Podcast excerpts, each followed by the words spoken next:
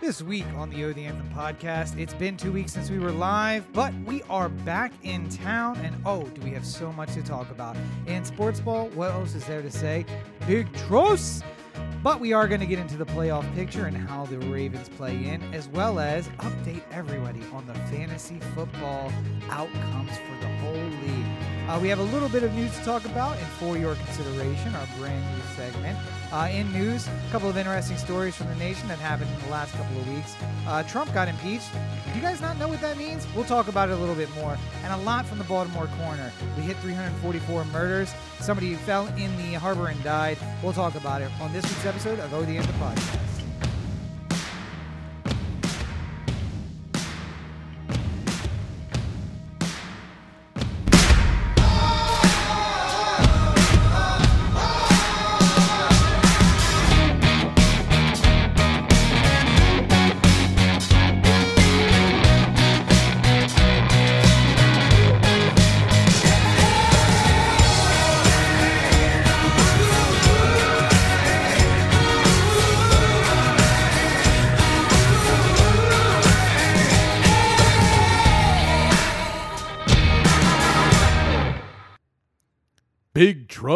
Who, who? This is Corin. This is the the end the podcast. Good afternoon, everybody. It's Rob. Welcome to episode 299, the big 299 mm. of the, the podcast. Coming to you from the hashtag OTA LA studios, high above the 110 freeway in downtown Los Angeles, California. Thank you for joining us. Yeah, thank you for listening on your podcaster of choice. Again, one last time. For the people in the back who may not have heard, mm. anchor.fm forward slash O the Anthem is where you can go. If you want to listen on Apple, just click on anchor.fm forward slash O the Anthem. It'll take you right to the Apple link so you could scr- subscribe on your phone. It's like the easiest part of this whole thing. Uh, and I feel like that deserves its own splash screen. Maybe we should uh, have an Anchor.fm Yeah. splash screen. Uh, if you've been watching the opening, you saw a lot of information about it, though. Anchor.fm forward slash O the Anthem. Uh, of course, you can find more O the Anthem at O the Anthem on Twitter and Instagram. Uh, you can watch us live and find even more updates at Facebook.com forward slash O the Anthem. All the videos, uh, including the short films and everything else Corey has done, is available at youtube.com forward slash O the Anthem. And everything O the Anthem related is available at otheanthem.com. And of course, if you're joining us for the first time after a week absence, you could be watching us live on Twitch, on YouTube, on Facebook, or over on Twitter, all across the world. We are live with recording of episode 299. Wherever it's easiest for you to find it, that's where we will be. Absolutely. Uh, now, uh, let's just jump in off the top because we have a packed show, two weeks of stuff to get through. Uh, and as always, we start off the top with Sports Ball.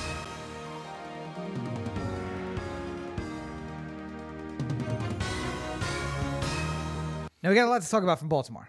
Yeah, r- But- real quick. Were we gonna talk about the news for Yeah, I wanted to 300? get I wanted to get through that first, and Okay, then I'll jump right, back all in. right, all right. As I got real excited about Big Trust, was I was getting uh, ready for the uh, the opening there, uh, because I noticed that uh, well, one we didn't have we didn't have uh, Lamar in this game, No. uh, and uh, coincidentally, unfortunately, the Ravens fell this week. Uh, falling they to thir- didn't. oh, wait, no. Okay, yes. Uh, we put in our backups and we handily beat the other team that apparently is a football club from Pittsburgh. I you know what was amazing to me about that was the Steelers needed to win this game. Yeah. like uh, the only hope of them making the playoffs was winning this game, and I and I- help. and they had to win first, but yeah. also get help. Well, I mean, they needed to win and they needed Tennessee to lose. Yeah. but I mean, like they were tied up in, in record at that point, so it was just sort of like the the the way the conferences worked out and stuff like that. Mm-hmm. And Tennessee won anyway, so they you know it didn't matter for Pittsburgh. But it, it still didn't at any point during the game look like it was a team fighting for a playoff spot. yeah, And yeah. you know, I, I as as much as I love to uh, bash the Steelers whenever I have the opportunity, uh, I would actually like to say good job by the Steelers this year because they had no business being anywhere as close to the playoffs as they ended No. up being. I looked at the the uh, record, uh, the standings. Just last night, as I was like looking at the playoff picture and stuff like that, the Broncos finished like a couple games out of the playoffs, Yeah. despite the fact that they looked completely lost for the whole thing. So well, I mean, they had one one problem that they didn't identify in the preseason. they didn't make the same decision the Ravens did. and- Absolutely. move away from Joe Flacco slowly. you went with Joe Flacco, and uh, what happened? An injury. A pain in the neck. Hmm, how about that? Weird how that happens. Uh, and you say that there was no uh, no energy, no anger about this game, but uh, you forget Big Ben was on the sideline, so Yeah. he was out there punching Gatorade, not uh, out on the field. So And no, uh, was sh- uh, Juju in there? Or uh, I think that he Connor? played. I mean, Connor played- wasn't playing, right? No, no, and I think Juju played a little bit, but I don't feel like it was like there. He wasn't there fully the way that he should have been. But I mean, like even the defense, the the the Steelers' defense this year has been carrying them, and the Ravens just even without Ronnie Stanley or Yanda or uh, Lamar, obviously, or Ingram, like Mm-hmm. it was a Gus Edwards and Justice Hill show. Like it, it just complete domination of that Steelers defensive line. Yeah, yeah. It it's so weird. I, I just am not built for this uh, to have a team that looks this good going in because I, I, I just can't. I, I feel more confident about this team than I did for either of the Super Bowl teams that went in. And both those teams, I was like, well, you know, it's a good defense, and maybe if the right things happen, then mm-hmm. there's a chance we can make it to the Super Bowl. And then it's like a 50 50 thing. Who knows? And then Yeah, we've relied so heavily on the defense. It is, it's almost a crapshoot because it's like if they keep them under seven, we can score ten. We can score ten. We can score nine. We Yeah. got Justin Tucker. He can kick three. we can get goals. three field goals. That's all we really need. I'm we sure we can seven. do that. And if if you know something unlucky happens and they put up 14, it's like okay, well, can we put up 14? Yeah. Can we get to that level? And it's weird to have an o- that have both a defense that seems to be shutting down most offenses, but also be scoring points on the other side of that. And I I I, I don't have the same feeling you do, and I wonder if it's a personal problem because you had the same thing with the Caps when they were really good going Yeah. to the playoffs, and you're like, I don't trust it. I don't know what's going on. I don't believe it I, just, see the. I, I just feel like I can't believe, you know, like that, that that's such a thing in sports is Mm. like the this this feeling of belief. Like I, I just I I I, I want to I believe it when I see it. That's Yeah. my that's my thing. And I mean, like this regular season has been incredible, and I don't see why I should have any reason to not believe that it will continue on in the playoffs. I uh, the thing that really made me feel good about yesterday's game was I know we were going in with a lot of backups. yeah, yeah. But it's nice to see that if for whatever reason something were to happen to somebody, it, I feel confident that the system and the game plans that have been put into place work with other players instead of the one like you know, there's a humongous difference between Lamar Jackson and RG3. I'm not saying that they're the two of them are the same. We were talking about like how it you know RG3 seemed to not have that extra second and a half Mm-hmm. to 2 seconds that Lamar just seems to make happen. Well, Like, that's not really fair though, because Lamar's got that extra 17 millimeters of Achilles tendon left. So Well, true. you know, uh, but I'm saying like if you know the if Lamar went out at halftime in a game or something like that, and Yeah. we had a 20 point lead like we've had at halftime at some games, I feel like RG3 isn't such a detriment to the team that we would worry about losing too much of that. No. You know, like and this is why it feels we weird. could run the we could run this this ball all throughout the game and not even have to worry about the quarterback as much, even though the quarterback opens up the running game like it has. You we, know, we have a system, and we've never had a system before. Yeah. Flacco goes out, and Lamar comes in, and two very different quarterbacks. One cannot run the system of the other. By the way, Right. if we had Joe Flacco as a backup right now, that game would have been abysmal because there is no way that he can run the offense the way that Lamar has run that offense Yeah. all year. Not that he would be a backup to Lamar, but it, it's you find a backup quarterback that matches. You find running backs in the second and third strings that look like your starters. So that I mean, Justice Hill, you were saying yesterday, looked amazing, Yeah. and it's faith. Now we are like, okay, so not only do we have Ingram at the start, but if we need Justice Hill, if Ingram just needs to come in first and third downs, I got faith we could run it on second if we have yeah, to because we, we, got a guy who can run Edwards, we got Hill, we got all these people who make plays. Uh, and and the defense has really come along. Like the, Yeah. I think uh, when we started the season two and two, uh, which seems like a lifetime ago. Yeah, the last time we lost a game. Mm. we uh, uh th- there was a feeling like the defense just wasn't wasn't quite like rounded into shape. Hmm? Like we needed to figure our our, our, our angles a little bit. Well, they needed And- an emotional leader, and uh, they went out to Los Angeles and they found one and brought him in. So And then he signed a rich contract extension, which uh, good for him. that's the best thing too. It's like you know, the Orioles, when they start looking good, you start getting worried because you're looking at the all season like, it's going to be expensive. It's going to be expensive when we get there, and I'm not sure how this is going to work out. Oh work man, Mark Trumbo is going to cost six and a half million dollars. Chris Davis is going to cost us $67 million. but I like, yo, we have the cap space. They've done very well at building a team and saying, you know what? Yeah, we want to keep this guy on. Let's give him an extension. He's done really well. Um, our our quarterback core, I would say that I think RG three now has found a home, and, and every quarterback wants to start. Every quarterback wants to start. I think he has come to the realization after Cleveland he is not going to be a starting quarterback. So Well, you- why not find a spot in a team where you can be in the rotation? You know, I, I wouldn't necessarily put it past uh, RG three to get another opportunity somewhere. Eh, Well, I mean, it's unlikely, but let me let me put it this way. There's a guy who There's- threw 20, 22 touchdowns and 21 interceptions, and he replaced RG3. Yeah. I'm just saying. I, I, I my my point being that uh, I think that the Ravens offense is going to be one of those things that teams suddenly try and do themselves. okay. And Yeah. I feel like there's not many people who have the running and passing ability like an RG3. That's Mm-hmm. why he makes such an ideal backup for Lamar. Is that Oh. he can fit into the same type of offense. And maybe if you're a team like, I don't know, I'm just throwing out some random name here, but Cincinnati, right? Yeah, And you're just like, well, we got a lot of playmakers, and maybe if we had more of a, a pistol run type offense, and you have RG3's legs to keep him honest, but he's a good quarterback and he knows what he's doing. Like this could be a Mm-hmm. Stopgap solution until we find the Lamar and the draft. Like, well, listen, Cincinnati, you're about to get a real good draft pick, so uh, maybe spend that one. I this, mean, they're uh, gonna get bros. It's it, it's the fate uh, complete. But I mean, like it, it's uh, it's just a thing to think about. Like somebody will just like when Sean McVay like revolutionized offenses that one year with uh, L.A. here. Yeah. and everyone was just like, "Hey, do you know Sean McVay? You're hired." Like, it's gonna Yeah. be the same sort of thing with the Ravens But offense. makes sense. Uh, Michael Vick was doing a little sideline reporting, and I saw him stretching, and I'm like, maybe does he think he can get back? Uh, Randall Cunningham uh, stopped doing his. Uh, no, wait, it was Rodney Peete that did the commercials for the hair Rodney formula. Pete. See, Not a running quarterback. Rodney Peete was the was the uh, uh, Oh, the deep paw. I, I was deep in for the Rodney Peete reference.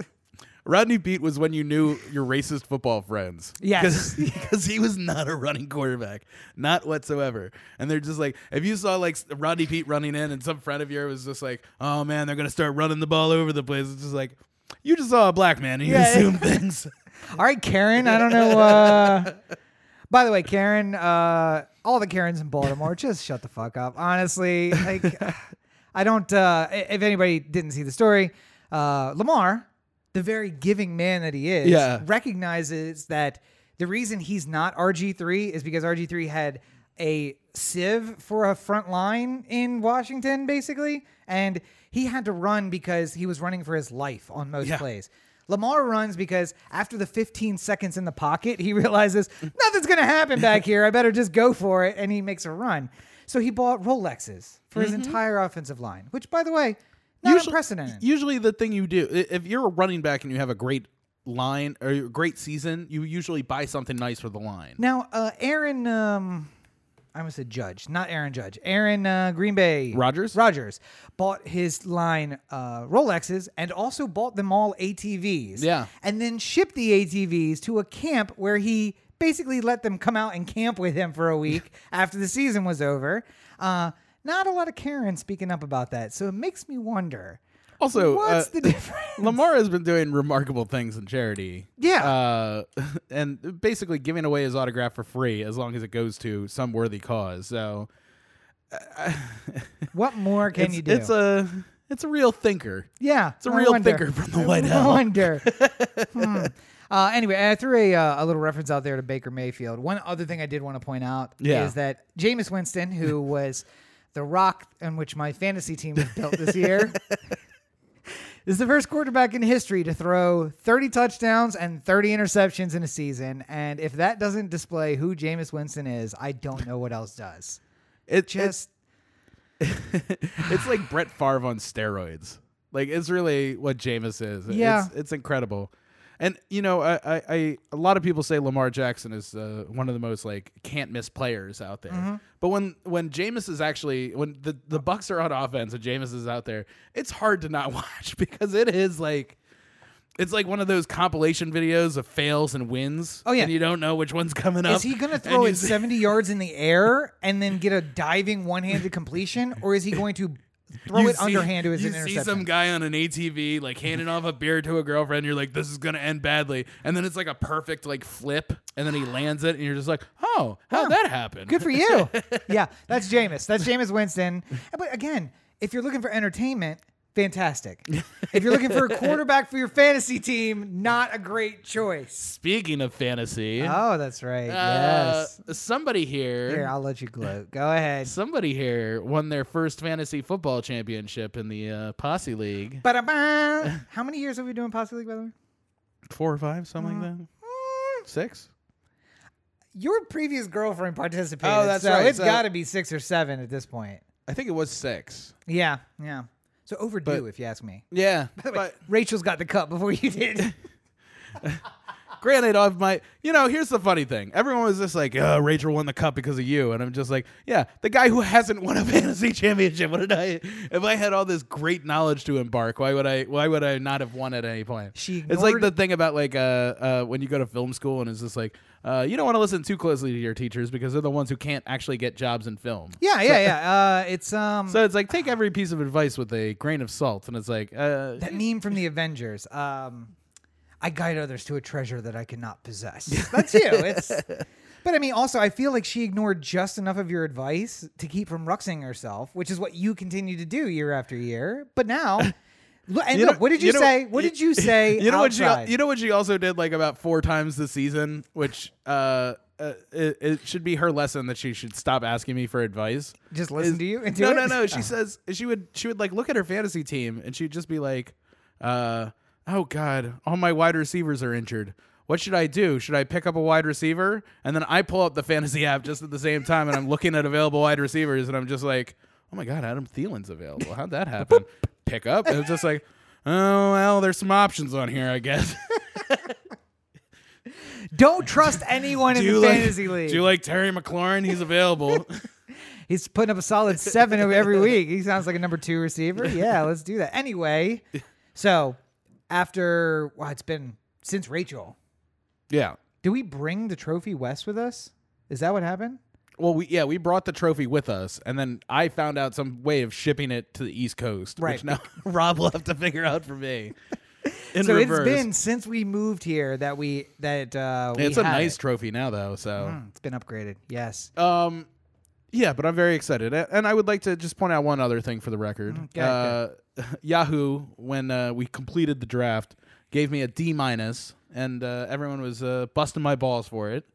And I said, uh, let's just see how things turn out because they they Yahoo did not like things that I did during the draft, like oh I don't know, draft Lamar Jackson in like the tenth round. So uh, I, I'm feeling pretty confident that I, I know a little bit better than what the Yahoo algorithm is turning back as far as a acceptable draft performance. And I uh, return to the thought that, as you said in the pre-show meeting, I I ended the season with everyone I drafted with.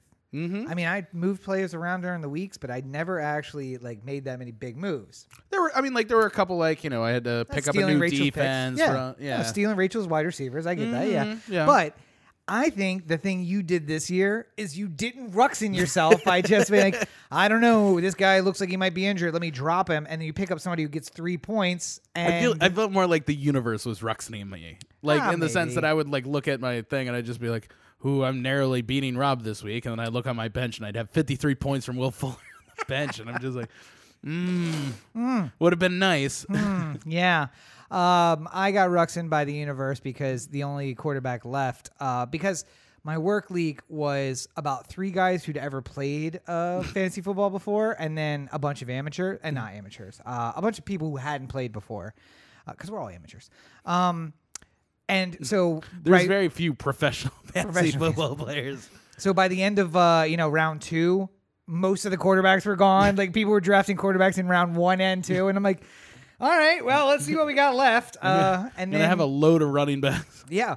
Uh, and then your my number one running back, my number two running back, my number one wide receiver, and my number three wide receiver, all on the IR. Uh, so that doesn't bode well for a good season when you got Jameis Winston in quarterback. So picked up Carson Wentz mid-season as a cover. And then you realize that he's throwing to the people who help move the equipment from city to city. Apparently so. so it's just like, all right, which train wreck do I want to watch today? Well, Jameis is more fun. Let's just put him in and see what happens. Uh, so well, Carson's playing against the Dolphins. I guess this will be an easy win. Nope. So the good news is that uh, the person who won was a previous fantasy football player. So I know that it was possible. When we were discussing it today amongst the very few people who were there. And it's just like, uh, you know, it's hard to play with people who haven't played before because I don't know, it's like it's like playing soccer with people who've never played before and they grab it with their hands and they want to be and you're just like ah, you can't grab it with your hands. But when they drop it they drop it right at their feet and then they kick Yeah. it like it doesn't do any harm but it gets in the way of you setting up the thing you were setting up. And that's the problem and the problem with the fantasy league the uh, posse fantasy league was i did just well enough but not well enough that was the problem uh, and also uh, I don't pay enough attention, and sometimes Thursday get and and we were on the West Coast, and sometimes I, I'm- Thursday games sneak up on you. That's uh, the that's Thursday night game sneaks up, and you look and you're like, oh, I have this person in my lineup. Oh, they played. Mm-hmm. Oh, three points. All right, we got to dig ourselves out of this for the rest of the weekend, and you know, it just it is what it is. That's why I like to do a cursory look at the schedule earlier in the week, just to align things to make sense. Some of us have jobs, Well, or no, maybe I- I- jobs. it might be a soft J. I'm, I'm saying sure, if you look at if if on Monday when you're checking your score, right? Mm-hmm. You look at the the schedule for the next week. Like I would put a player who's playing on Monday night into the flex spot, Mm-hmm, just to give myself more options for like you know like oh all of a sudden he's injured, I can move anyone into that spot. You know like So there's- sometime during there's my- more strategic thinking that can go involved into looking at your lineup and just sort of figuring out like Sure, oh I have this guy starting on Thursday that I started for a matchup, I should take him out and replace him with somebody else just so I'm like prepared. so I'll remember So that. Thursday doesn't sneak up on me, and I got a person on buy. in- next next season sometime in my 18 hour monday i will do that or my 15 hour tuesday or Yeah. my 15 hour wednesday or my 18 hour thursday i will find sounds like you're keeping a time. film schedule. yeah sounds yeah I'll- good. I'll, find a little time to adjust my schedule i'll be there on uh, sunday afternoon like all right let's see what next week looks like uh, let's get things set up here but anyway, uh, so yes, congratulations on the win. Um, I'm just happy that uh, the trophy's going to be out here. That'd Yeah. nice. Um, and I'm also happy that inevitably you're going to have to find a way to ship that back to East Coast next year. So good luck with that. I'll just Um, pack it in my suitcase. for Christmas. yeah, I'm taking two carry-ons, one or ta two check bags. One's for the trophy and uh, for gifts on the way home. The other one's for clothes. So, by the way, uh, we'll get it. Uh, I, if you want to talk a little bit about the, uh, you know, here's a good time. Well, let's wrap up uh, sports ball. Let me find the thing. That was my fault.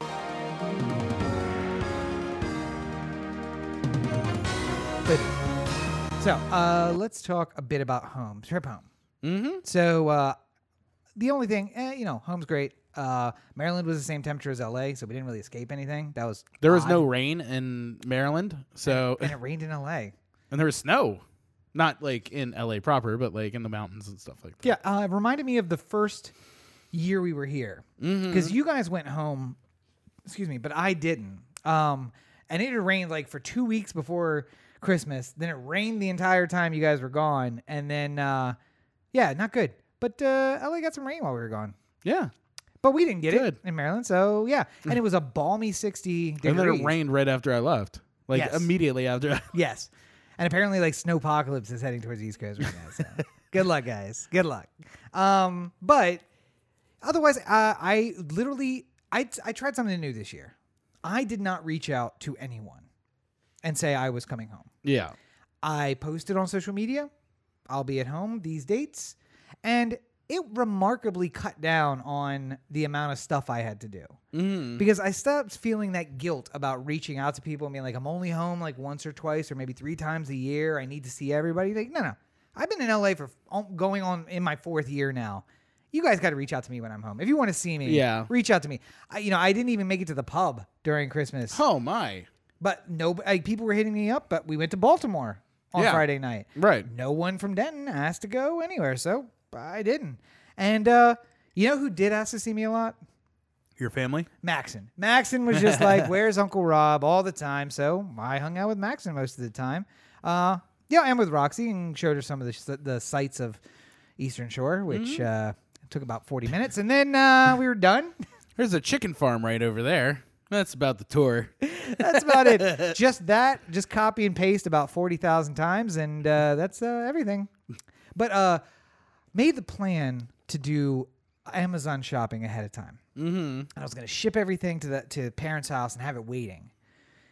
I don't know if you guys heard me talk about my schedule just a couple seconds ago, but that did not work out as planned, unfortunately. So I uh, ended up doing some shopping, but uh, otherwise everything was fantastic until I had to check a bag on the ride home. The, which, the problem is Amazon has trouble getting out to the shore. well, I mean, listen, it's uh, Amazon Prime for the shore is about two weeks. You have uh you have Prime Day where it, you can choose to get all your packages delivered on one day. We have that, except for it's the only day that you can get stuff delivered to you. So you just got to The thirteenth is Amazon Delivery Day here. That's when they come out here. Everyone get your deliveries ready.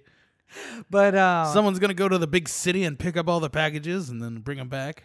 But uh, we flew back Southwest, and they were lovely about having Carly on the flight with us, and uh, rode in her in Roxy's lap the entire ride. And then we got to LAX, where Southwest, which had nine flights arriving within an hour of each other, has two baggage carousels. Now, I usually travel carry on only, which means I hit that door and I'm gone. Yeah. But I wasn't able to do that this time. I had two checked bags, and uh, Roxy had one checked bag, so we had to sit and wait. Flight arrived in a half hour early, and we left the airport on time because we waited for our bags to hit the carousel. So once again, LAX, you've let me down, and uh, I'm going to be aiming for Burbank from now on. I didn't get to see the, the baggage carousels there, but I assume it's better no matter what.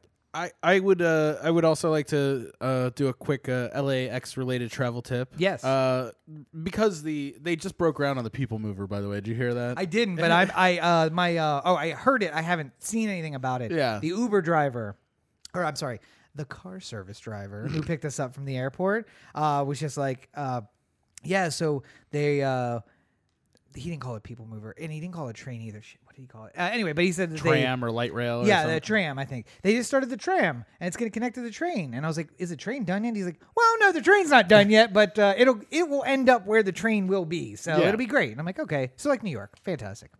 Yeah, I mean, like it, it, in in theory, it's going to work out. You, if you took a, so I I took the bus from LAX to or from yeah from uh, Union Station to LAX, uh, which worked out fine. Uh, and getting back was okay too. It was only Yeah. like a half hour wait for the bus, but also the Sunday after Christmas, so a busy travel day. and less hours, which seemed weird to me. I don't know why is the the uh, flyaway doing less hours during a busier. I think season? they, I think they're just trying to make promises on certain hours, but they were running extra buses. Oh, maybe that's that what it looked like to okay. me. All right, maybe because they maybe had so. like private buses that were going around too. Um, but mm, whatever. Hmm. Yeah. uh, it, it worked out pretty well. But I will look forward to that to that train because if there's anything that I learned from me trying to get out of town on Friday when my original flight was to leave, or Thursday, I'm sorry, Thursday Mm-hmm. when my original flight was to leave, it was that uh, nothing can be done when there's an hour and 45 minutes worth of traffic to get you from the highway to the airport, which is what, like two miles maybe? Not even that. Uh, I mean, realistically, at like four in the morning, where there's no traffic, If that we- is a if- two-minute ride. If we left right now for the airport, it is nine o'clock Pacific time right Yeah. now. If we left, uh, and we had the fast pass to get us down the one, I mean, it wouldn't really matter that much, About one but time. it'd probably take about twenty ish minutes to get down to that point. Yep. W- and then it would probably take another twenty to get from the highway to the terminal. Uh, I mean, yeah, a little high traffic. It's still a little high traffic time. Sure. Yeah, Yeah, I mean, it, it, it wouldn't be smooth sailing, but you would Mm-hmm. be continuously moving. An hour and 45 there is like completely. Uh, the uh, uh, uh, Rachel, God love her, has the sort of mind that just spirals out of control sometimes, where Oh, it's yes. just like, Yeah. well, we have to be at the airport. Uh, We have to be there at five o'clock for our ten thirty flight because what if we start to leave and you have a heart attack and then we need to spend three hours in the hospital and we're gonna miss our flight if we don't factor that time in. And it's just Mm-hmm. like the worst thing that happens is we just get there five hours early and we wait. And I'm just like, that to me is like. Uh, the, the I've lost if I'm waiting at the airport for too Yes. long, you know. And, and I do say I encourage both of the girls to listen to me closely. Get a hobby. Because the idea that any that but the fact the fact that we wait. the fact that we we uh, the part of the factoring was it would take no longer than an hour to get from the highway to the terminal. Yes. and then that took an hour and 45 minutes. It was Yes. just like my brain just exploded. I was just like, what? uh, There's nothing that could be done. Oh, Like, and do you have anything to say to a, a certain Twitter account out there? oh yeah. Sorry for the reminder. No, I, I meant to call them too, and now I get an opportunity to just do it on the podcast. So get ready for a special "fuck you" flight LAX stacks, like fly LAX stats. I just got so worried. I was in the middle of a stroke when I. These motherfuckers were. Uh, they they send out uh, once every like twenty minutes or uh, fifteen minutes or something like that updates on like how long it's going to take for certain things to happen it was every ten that night. every 10 minutes. Yeah. okay so you get a tweet about like the parking situation like these many spots are available in these certain lots you get one about the security where it says like you know the check in time for regular tsa is 30 to 40 minutes and for tsa pre it's 10 to 20 or blah blah blah Why would pre-check matter to you, Corey? oh i'm pre-checked now so uh, apparently it didn't end up on all rob's lists the uh either that or they just want to keep me in pocket just keep a closer eye No, I, so what you misunderstand is yes. Now, now they have you, and now they know you've given them all the information they need, and eventually, when I do whatever may happen, I'm gonna have to cut everyone out, including Well, you. I did just put a direct link to the podcast on what I did for a job, so boom, hopefully this doesn't end horribly. and the door comes in. All right, yeah. the uh but they were saying what was it like 20 minutes or something like that 10, 10. to 20 minutes when I got here, well, let me go back to the two shot because I don't want to take over your rant, but when we when I got here, it was still saying ten, and the one thing I was watching all night long was like, all right, I'm running a little late, but it's still ten minutes from the 105 Yeah. to the terminal, so we're good. Because with the fast pass, we're gonna get there in 20, 20 minutes, minutes. yeah. Not a problem. Not a problem. 10 minutes from 105 to the terminal. Fantastic. Didn't change. It did not change while we were sitting in fucking traffic. yeah Sorry, go ahead.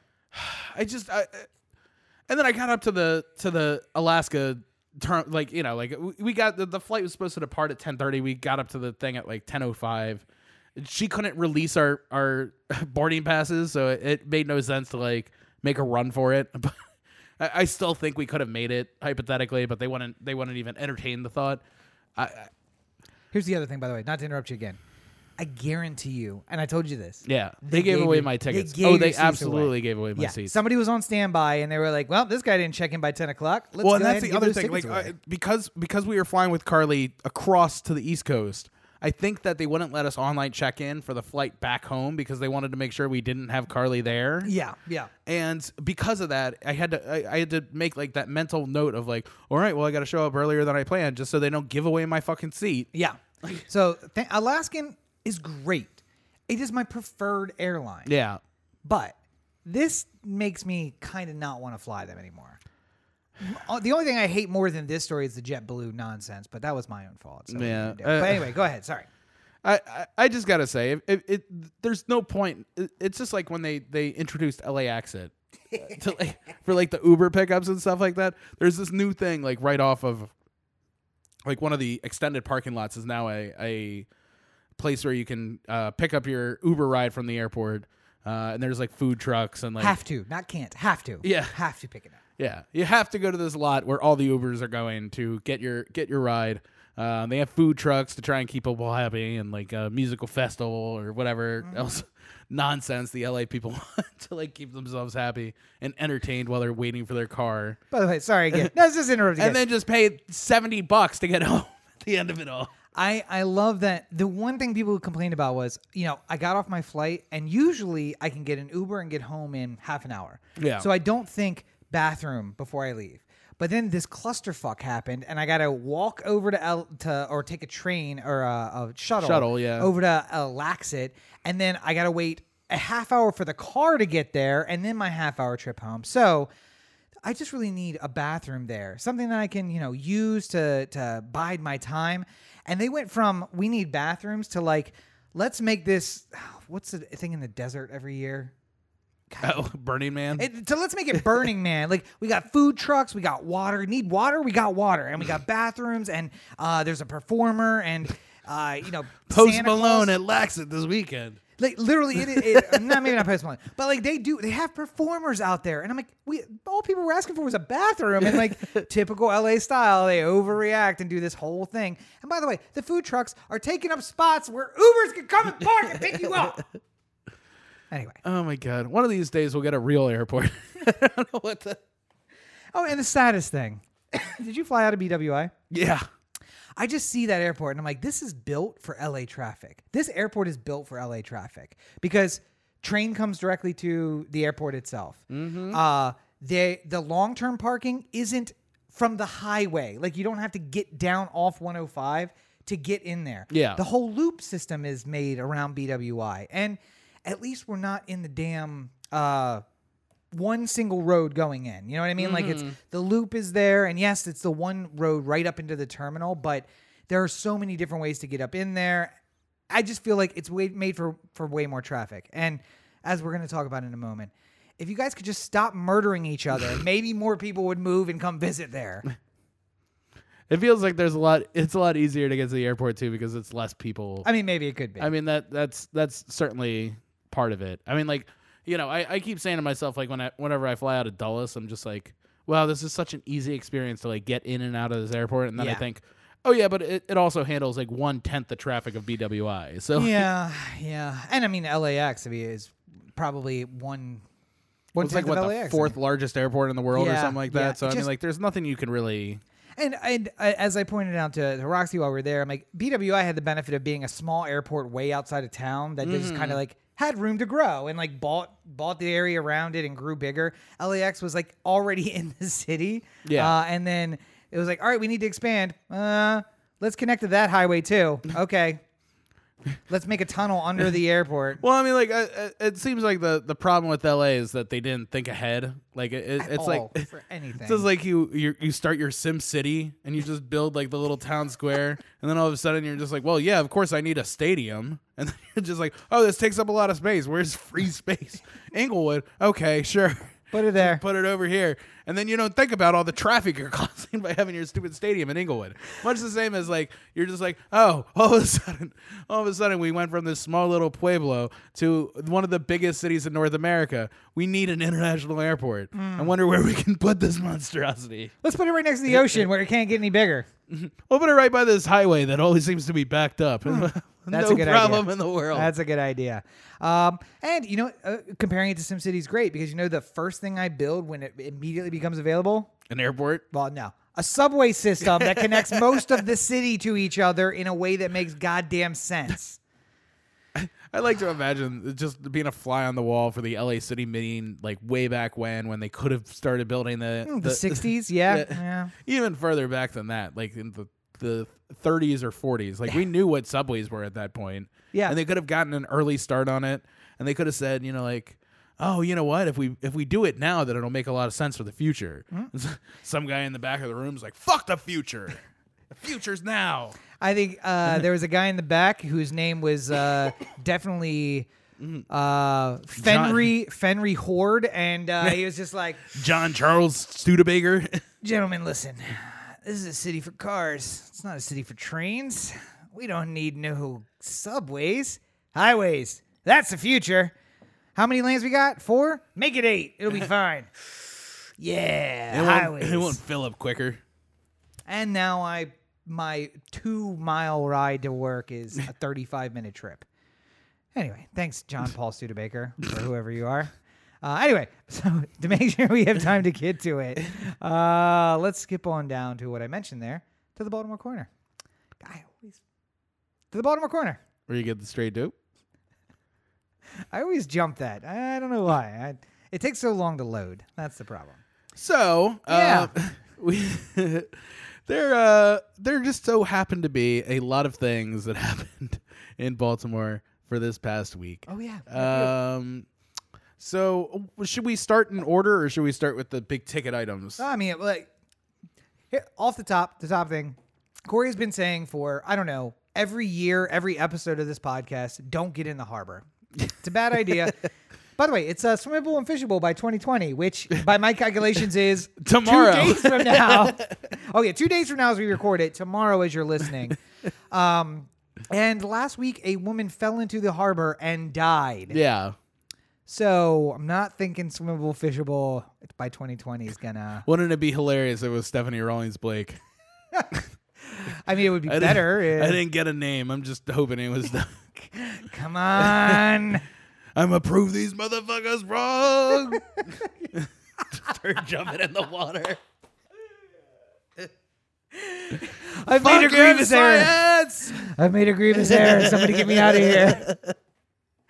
Uh, anyway, so so She gets pulled out. She's like a three-eyed fish, like in The Simpsons. Like, don't squid. Don't get in the harbor. The inner harbor is not meant for humans to be in. Get in a paddle boat if you want to get close to it.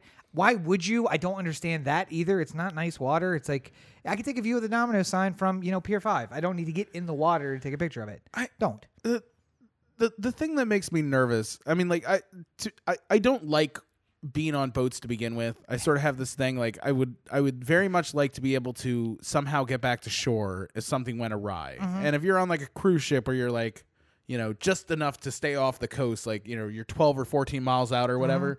Like that's too long to swim back in the And, ocean. uh, and remind uh, the listeners out there why a lifeboat's not an option.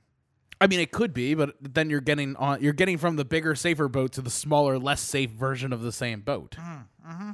So I'm just saying, I I, I, I like to keep my options. onto a smaller boat when the I've been I've been on I've been on uh, a dinghy going across the inner harbor. Yeah. that was uh, a little a little terrifying for me. you take the water taxi. I've taken the water taxi. I don't like the water taxi. Yeah. And most of the reason why is because it, the the swimming back to shore is just completely off the table if this boat sinks. Eventually, whatever there's a reason- skeleton crawling its way up. If onto for whatever reason I'm taking the water taxi to try and save a little time to Fells Point and it runs over some floater and the thing starts sinking, then it doesn't matter how good I am at swimming back to shore. It doesn't matter if the the swim from the aquarium to the Baltimore Visitor Center is a perfectly reasonable amount of distance. I'm dead. Here's the good news. Uh, by 2025, you might be able to walk across it. So who knows?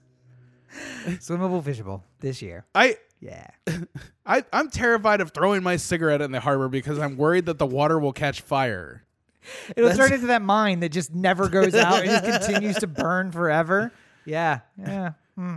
Well, uh, the only Ooh, place. How about this is an idea? Okay. Mm-hmm. We just put a plexiglass layer over the entire harbor and then people could just walk across it and like look at the water below and then we don't actually have to do anything. To be fair, there's no wildlife that's going to die from a lack of oxygen underneath. Yeah, I mean so we'll we'll get a, a couple trash wheels to like funnel the oxygen in, you know?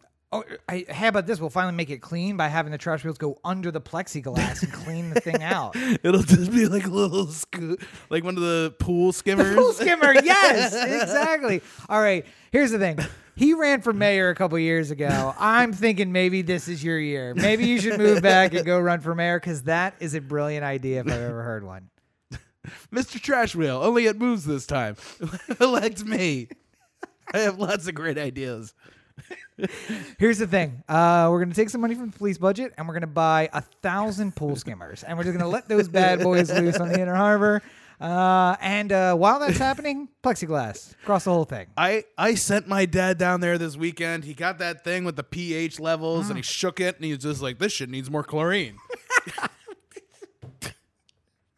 Goes over to a manhole cover, lifts it up, just, Just dumps starts a bucket. pouring it.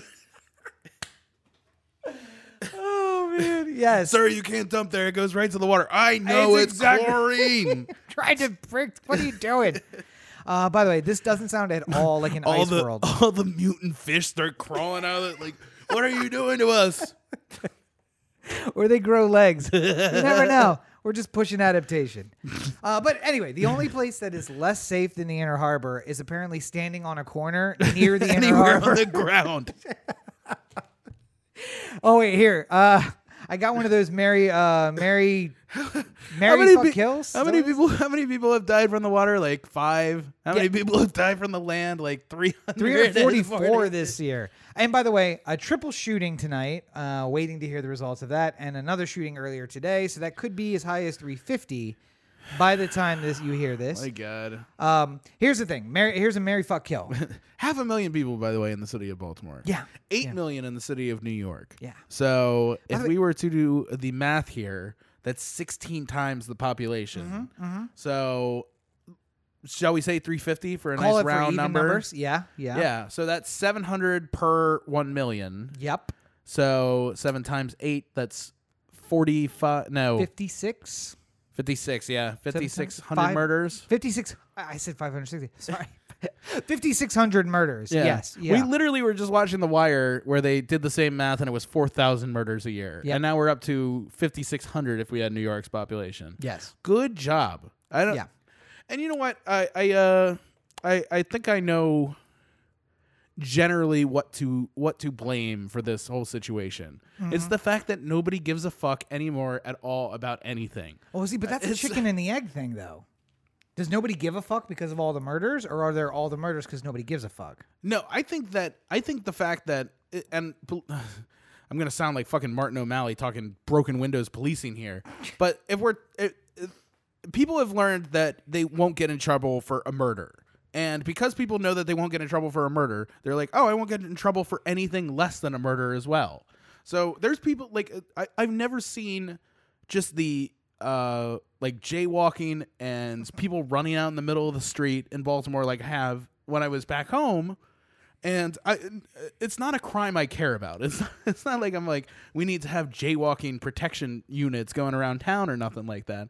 But you can just like basically get the feel of the city by saying everyone's just sort of like fuck it. It doesn't it doesn't matter. Like I can do whatever I want. They, they don't have time to worry about jaywalking. When we came So up, I can just do it.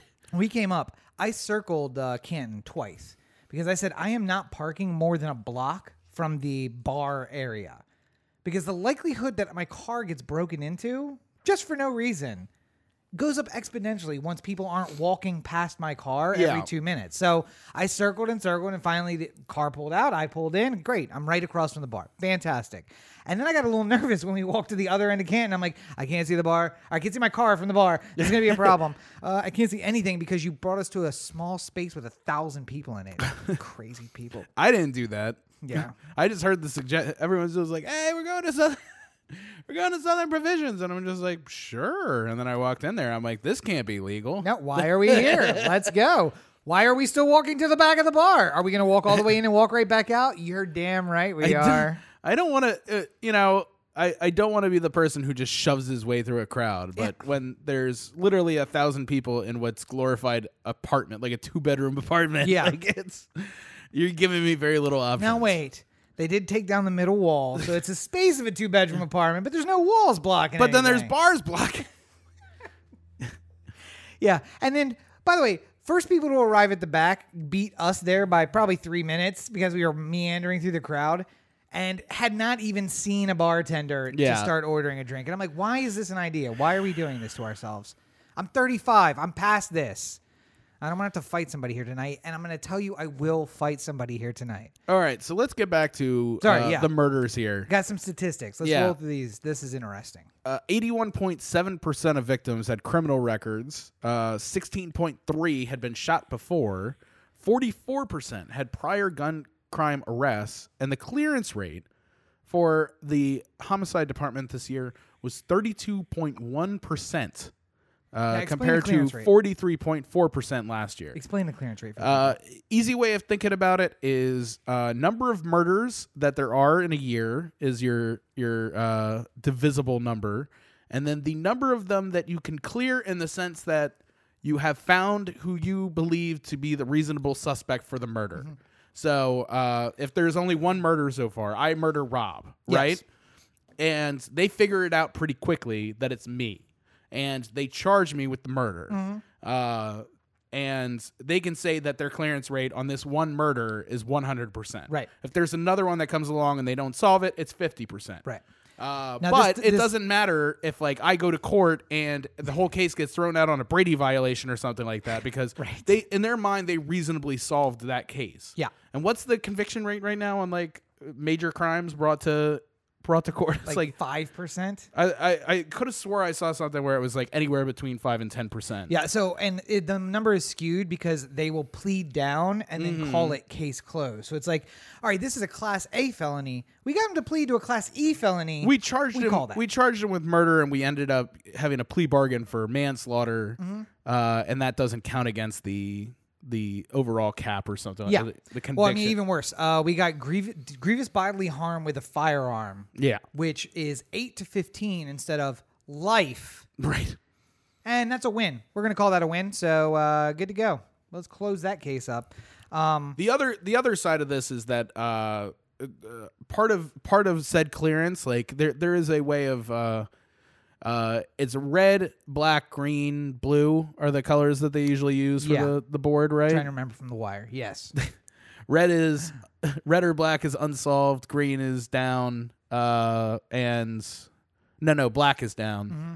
Uh, and blues are like the like this is solved but we can't charge. yeah, we, we know who did it, but there's no evidence to actually go for it. Or we went to the state's attorney and they said there's you don't have enough. Or Right. we can't get you the thing you need. Like we know that the murder weapon's in this house. Yeah, but how are we going to get in the house? Right. Okay. Or since since we figured out who it was, that guy has been shot and killed. Oh, yeah. Like that's another option. that uh, happens Like, Baltimore sometimes. uh, we would charge him, but he's dead now, so there's And- no reason to. Unfortunately, the guy who shot him also dead. Uh, so we're looking for that third guy. Uh, checking the morgue first. I Anyway, if you're taking out the blues, which are the uh, we kind of solved them murders. Yeah. Uh, you're looking at a clearance rate in the 20s. Yes. So if you're looking at a clearance rate in the 20s, and you're looking at a conviction rate, you know, again, high end of the spectrum, 10%. yeah, but let's say So Hmm. let's see here 20% of the 350 murders. So we got 60 ish, Mm-hmm. Sure. 63 people. And wait, then wait, we're no, twenty percent of the three hundred and fifty would be 70. 70. 70. murders. Yeah. And then we're actually convicting 10% of those. So seven. Oh, see, I was doing the math of like it was five percent of all the murders, but no, it's five percent of the charged murders. Yeah, yeah that's right. Yeah, So yeah, seven. we spent a lot of money on seven murder convictions. Yeah, Is that like is but to be fair, the problem is fixing itself because you took the blues off the board, and those are ones who got murdered after they murdered somebody. So you they know, did our job for us. Uh, street justice. they took, we took away the death penalty. They did it themselves. Fair enough. I mean, you gotta do what you gotta do. But yeah, uh, I said before, and I stand by it. Baltimore is essentially a third world country. Um, poverty, joblessness, violence, fear amongst people. Mm-hmm. And not just, I mean, it's not even just fear in the community. It's like, uh, oh, I'm going to insulate myself over here in uh, South Baltimore in my own little space. You get to be afraid too. Everybody gets to be afraid because I got a car and I can take my violence wherever I want to take it. Well, and you know? This is this is uh, a part of what's leading me to the next thing here, which is uh, uh, the spy plane. Oh, before you get into that, Yeah. I just want I wonder if anyone has done an analysis of the police data that was offered in RoboCop to see how bad the city of Detroit was when they went with the RoboCop program. Yeah, like uh, what what scared the people of 1980s Detroit to Yes. write the Well, I think it actually is 2010s Detroit, Yeah. but it was shot in the 1980s. Well, I know, but I mean like the the uh, by that logic, you would have to take the numbers of 1980s Detroit Yes, okay. and then like accelerate it slightly. Like they would probably be saying to themselves like, well, if crime got 20% worse than it is right now, then how that that would be acceptable enough. for a RoboCop program. I just want to know because there is a presentation at the beginning of RoboCop where he says like, you know, crime, major crime is up and murder is up, and this is the only thing we can do to get it down. Yeah. I want to know what was the statistic that they were at that they then projected out and said, "This is where We we, need a be." RoboCop. Yeah. And the question for you is this: If we're going to spend a billion dollars on cops in the city of Baltimore, Mm-hmm. is it time for Ro- RoboCop? Is it time to go for RoboCop? And is Sean Suiter available? Because I feel like I wasn't expecting it. It was beautiful. was that in bad taste? no, I don't even know. no. That was a that was a uh, to call back our conversation before we walked in. That was a Nancy Pelosi move, and I didn't see it coming. Ah, I didn't see it coming. So You uh, snuck one past the goalie. just as a reminder, God, I hope not. Just as a reminder, uh, Sean Suiter was murdered by the Baltimore Police Department, and uh, much like Murphy from RoboCop was murdered by uh, well, he was murdered by criminals who were directed by the police Yeah. department. But good cop murdered by other cops, billion dollars being spent on a program. I think we are ripe for a RoboCop program. Fast, fast forward to this time a year from now, after the RoboCop program has been working spectacularly. Karen writes an, an op-ed to the Baltimore Sun saying, "I don't really like it when it says freeze dirtbag." Because that's making insinuations about the character of the person that he's speaking of, and we should treat everyone with respect. First of all, and base every interaction on the type of interaction that the person who's being stopped would want. You, listen, you know Karen is going to complain because the only person he's going to be saying freeze dirtbag to are not people Karen cares about being called a dirtbag. She calls them worse things in her garage while she drinks beer and Dundalk. So Free, freeze, dirtbag. Drop the, drop the the window cleaning fluid. oh god, can we use RoboCop to finally get rid of these squeegee kids once and for all? Karen will back that program. How do we get the billion dollars for the RoboCop program? Uh, he can stop the squeegee kids. Approve. anyway, so yes, uh, Pugh's gonna sign that one through a pneumonia-soaked rag. But uh, yes, Baltimore is willing to try crazy things to try and start, start, uh, stop crime, including things that may violate your rights, like RoboCop, or a plane which tracks you at all times, day and night. I don't. Uh, okay, so a couple things about this. Uh, for those who are uninitiated, uh, some uh, there's something called a news dump. If you have bad news that you don't want people digging into that much, you usually drop it on like a Friday because people don't usually read the paper on Saturday. That was the logic of how that worked. Uh, and See, any extends, season of the extends beyond for an explanation of this. extends beyond the idea of like the paper news cycle that we used to go through because people don't watch TV on Saturdays. People don't like usually take in news on Saturdays. It's it. You're done with your week. You're trying to take a Saturday to go to Sam's Club and buy all the stuff you know, like and go out to dinner and go to the park or do whatever you got to do. That's why you got to get your news from Twitter because Twitter is 24 hours a day, Yeah. seven days a week, never sleeps. But the people who you would get this news from on Twitter usually aren't working on Fridays either. So that's the there's a flaw in the system. Exactly. So, uh, Baltimore Police Commissioner Bol- uh, Michael Harrison had a news conference on Friday before Christmas to announce that they have a pilot program for the spy plane.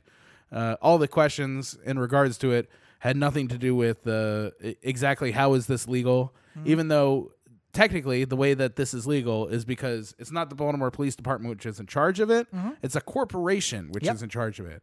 And because the Baltimore Police Department is just merely asking for information from it, it's the same thing as like uh to put it into a drug parallel, it's like you gave the money to Rob, but I gave you the product and how is Rob supposed to know that I was going to give you drugs? Like you just gave him money out of kindness of your heart and then you just happen to get drugs from somebody else. It's karma. I think the better equation is that when this all goes awry, we can run different directions and they can't catch the drugs and the money with the Yeah, same yeah, yeah. person. That's the important thing. Right. Or they don't get pictures of you doing the whole Oh, interact. yeah. There's no handoff. Exactly. There's there's nothing that ties it all together. Baltimore Police Uh, Department learning lessons wherever they can, including the crime in their own city. Thank you. Uh this is a terrible idea. Uh ways you know that this is a terrible idea. Uh Harrison announced during that press conference that he was going to have many community meetings available immediately for uh, people who might have questions.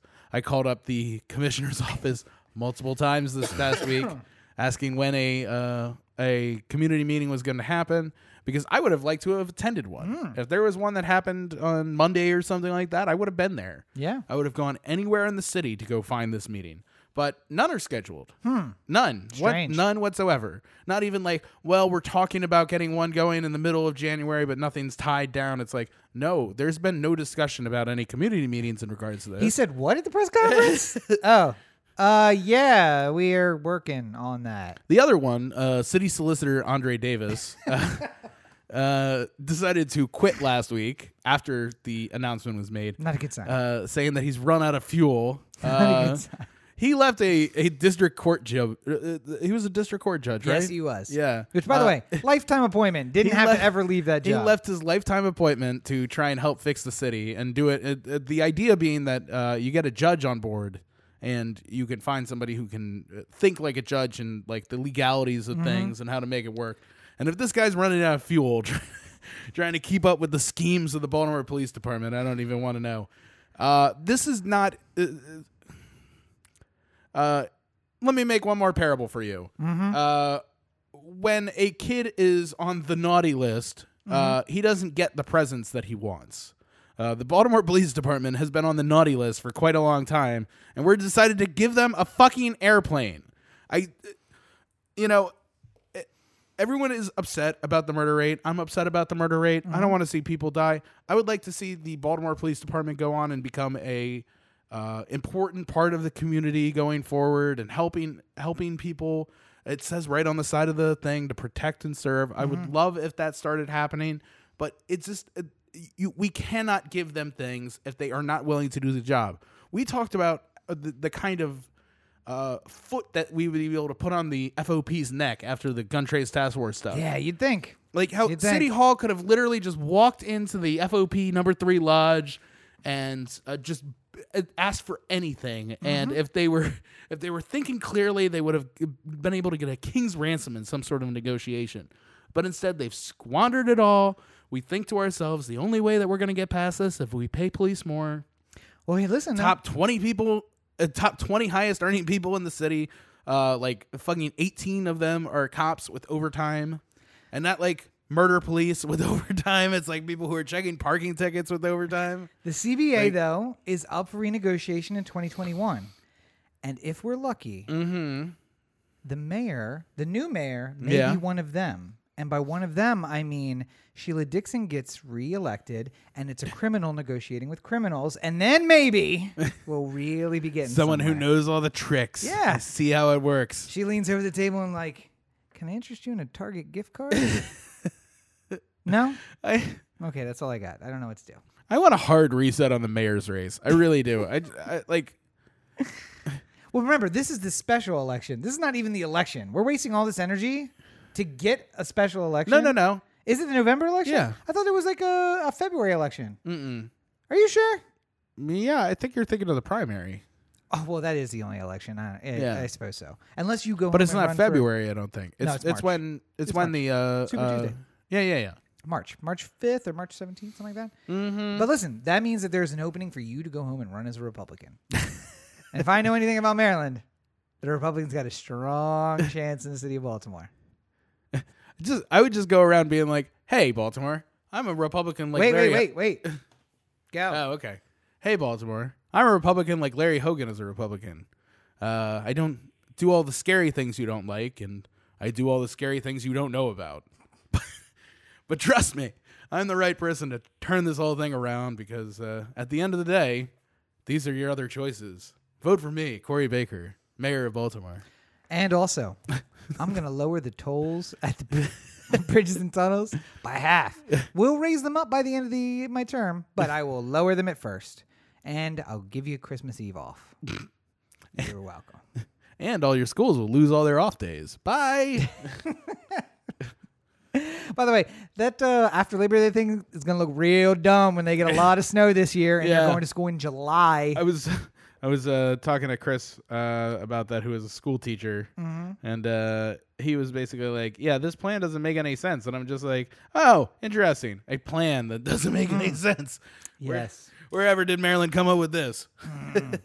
Well, so we are already running long, but I do want to touch on a couple of the other things. The most important thing. Real quick before Yeah, we oh, sorry, go before ahead, we yeah. wrap up, I, I did want to uh, share this David Simon quote. Oh, yeah, uh, yeah. to wrap up the Baltimore corner, if you will. Go ahead. Uh, this is the crux of it. If you can shoot someone today with impunity, you are going to go down to a corner and do it again and again. If the deterrent has collapsed, then 340 murders a year should shock no one.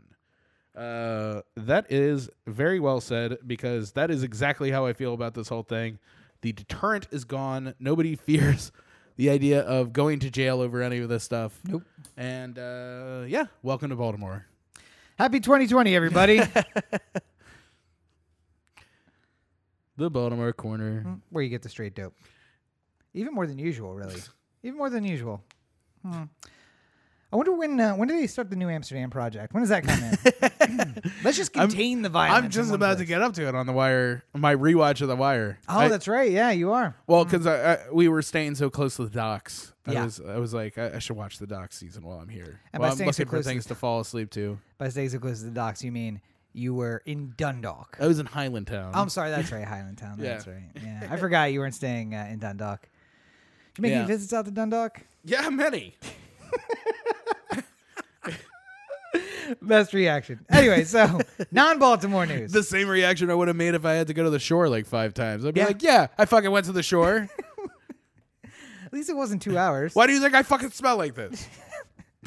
applies to Dundalk too. Weird. Um, but uh, probably the most important thing, I, I came to the realization over Christmas break that some of you may not understand the impeachment process and what it entails. So I wanted to just quickly. I had so many questions from people yeah, saying, why is Trump still in office? I thought he was impeached. and And I'm like, it's not how it works. yeah, mm-hmm. and the Or problem like is people also asking me, like, when is Trump leaving office? And I'm just like, not how it works. No. The problem is the smart people who ask me too. The people who I, I had like a, a modicum of respect and political thought for, like, and I still think they're smart people. I think they're good at what they do, but clearly you should not be allowed to vote. Uh, and I'm just going to say that that there should be a basic civics test that you have to pass because we have friends who have become naturalized. Mm-hmm. They had to take a test Yeah. in which one of the questions could be and may have been how does the constitution outline removing uh, a uh, a president or a judge or a member of congress from office and they had to go through the process and outline it Yeah. which means that that person who some of you want to deport by the way Yeah. Knows the process better than you do but the impeachment is a long, slow process. It has only occurred three times in the history of our country. Now, Corey, of course, those three times are uh, Bill Clinton, Richard Nixon, and now Donald Trump, right? No. Oh, that's right. Andrew Jackson was uh, impeached. Uh, Nixon actually wasn't impeached. Nope.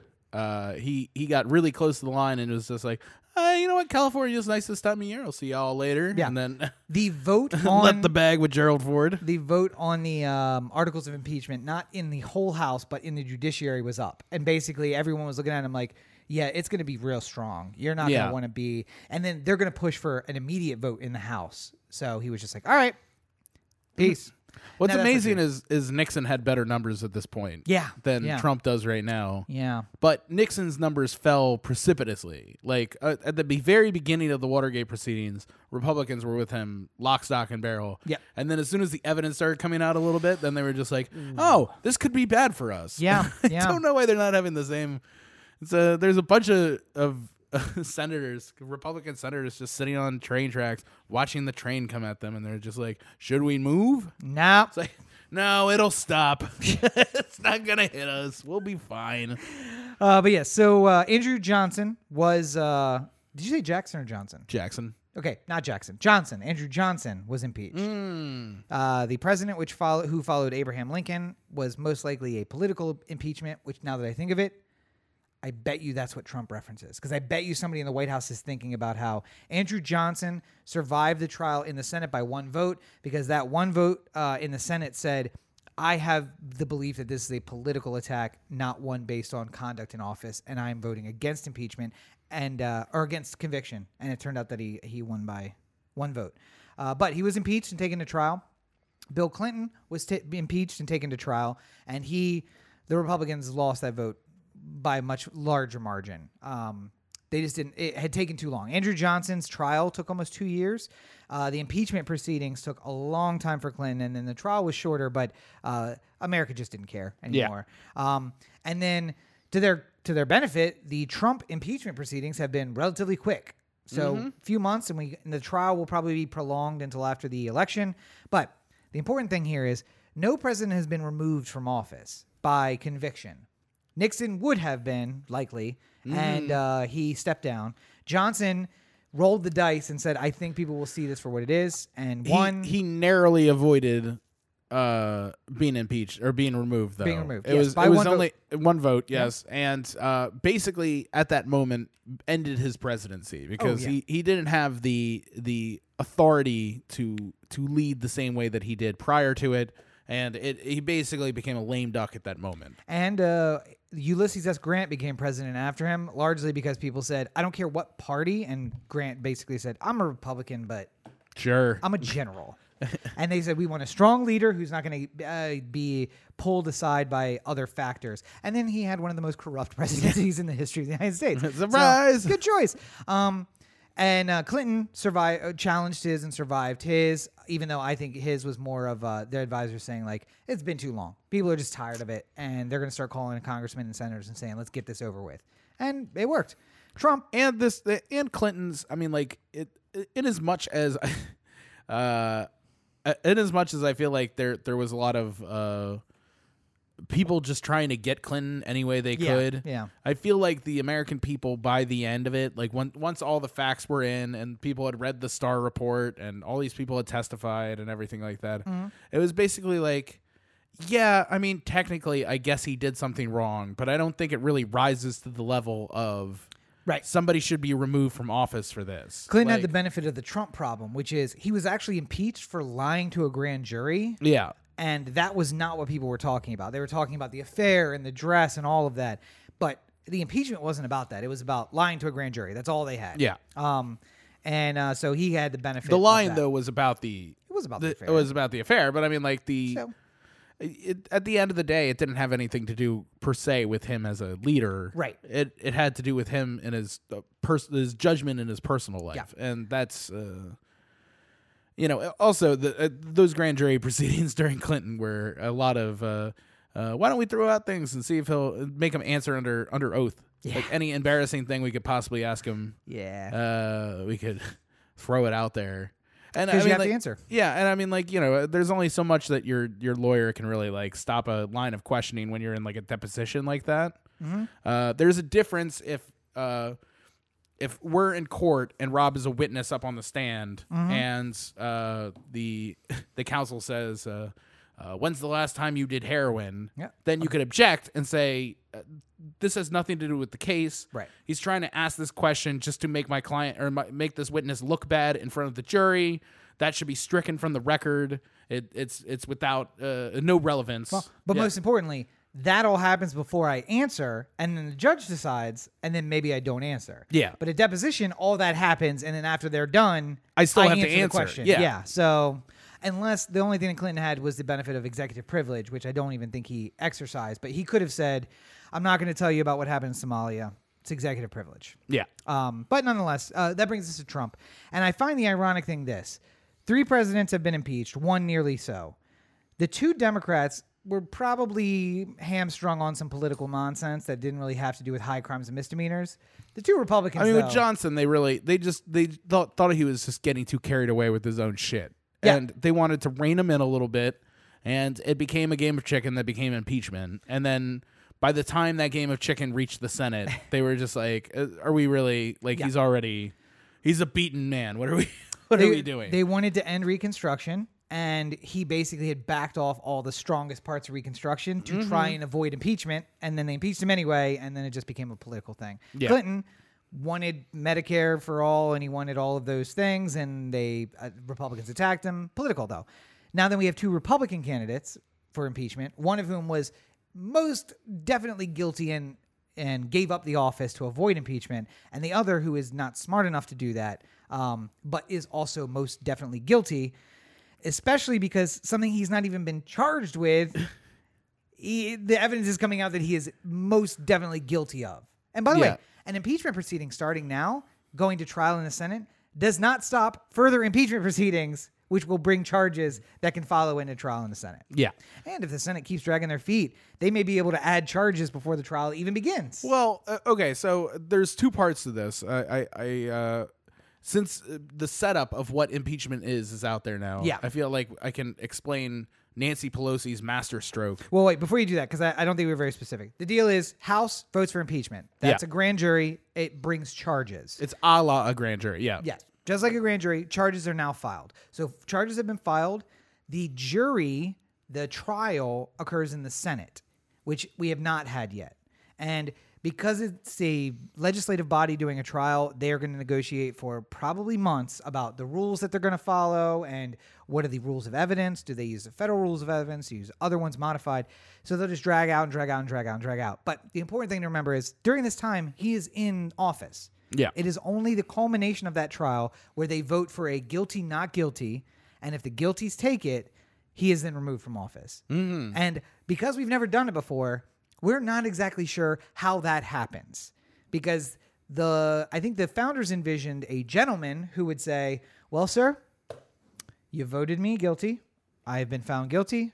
I will most presently leave the office. And at that moment, the vice president becomes president.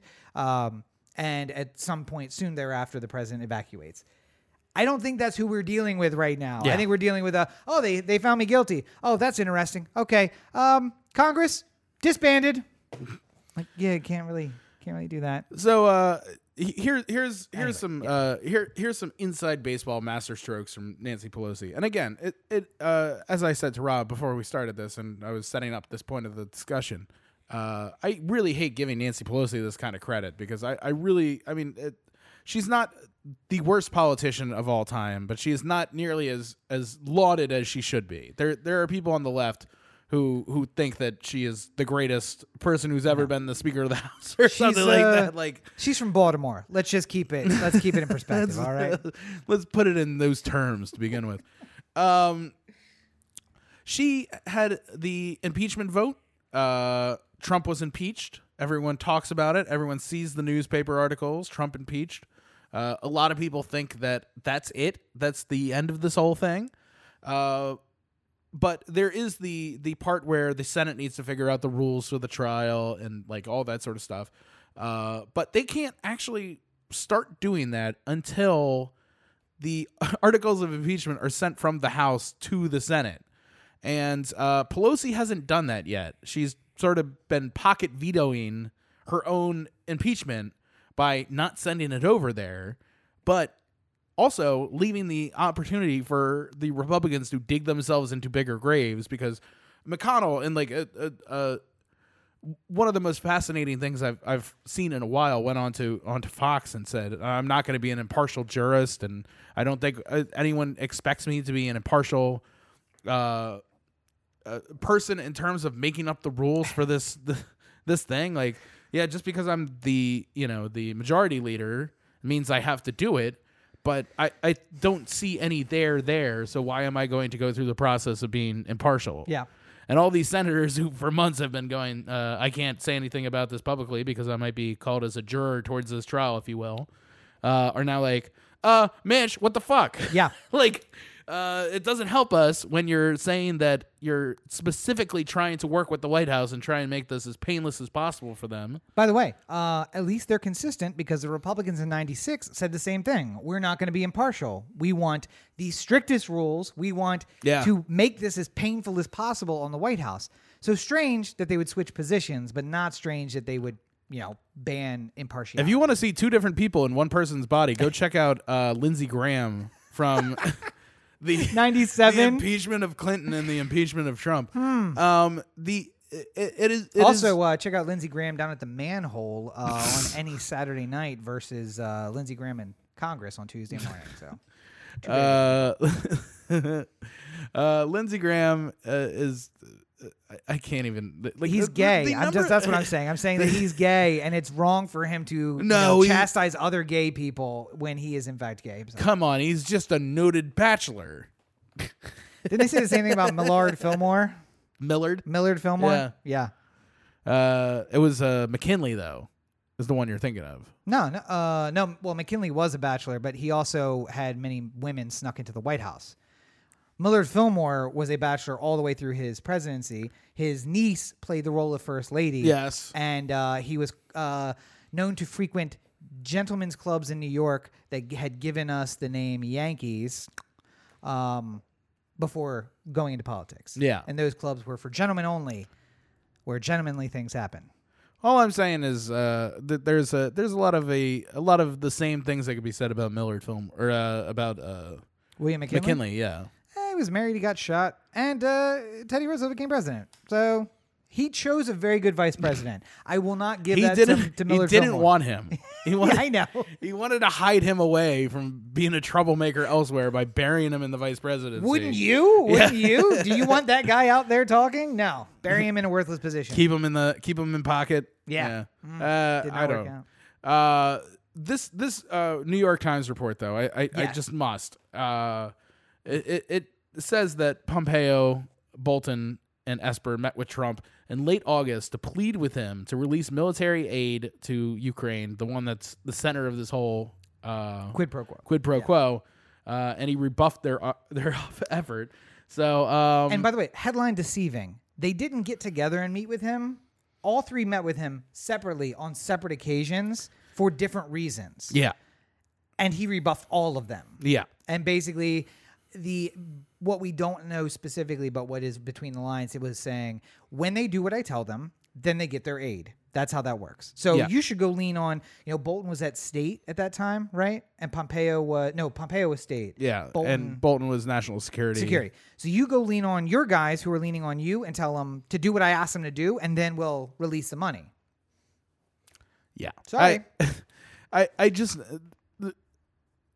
I feel like the reason why McConnell, I mean, this isn't, this isn't like huge insight. The reason why McConnell doesn't want to have a real trial with witnesses is because it won't work out well. Yeah. Uh, it's just not. If you bring Bolton up onto the stand and ask him to tell the truth under uh, the possibility of perjury, this is not going to go well for Trump. And Yeah. there, there's the problem is that at a certain point, uh, you know, Susan Collins, for instance, who's a, a on the fence voter. And by on the fence voter, it means she really doesn't want to convict Trump, but if you leave her no option, she will have to. Yeah. Uh, there are conceivably a way that if enough damaging testimony happened during the Senate part of the trial, that there would be enough Republicans who would flip in the Senate that to convict Trump. Yeah. Uh, the question is, uh, do you get to have the trial that would allow this sort of evidence to happen?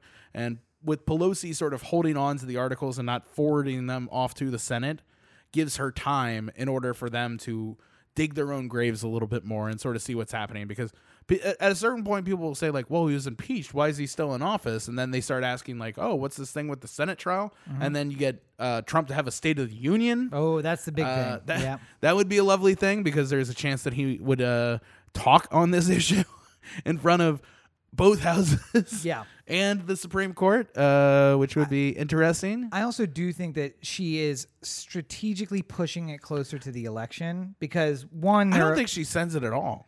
I, and I, I think well, Unless she has unless to. unless something happens, I don't I don't feel like she ever needs to send it because he's just hanging with the scarlet A of impeachment.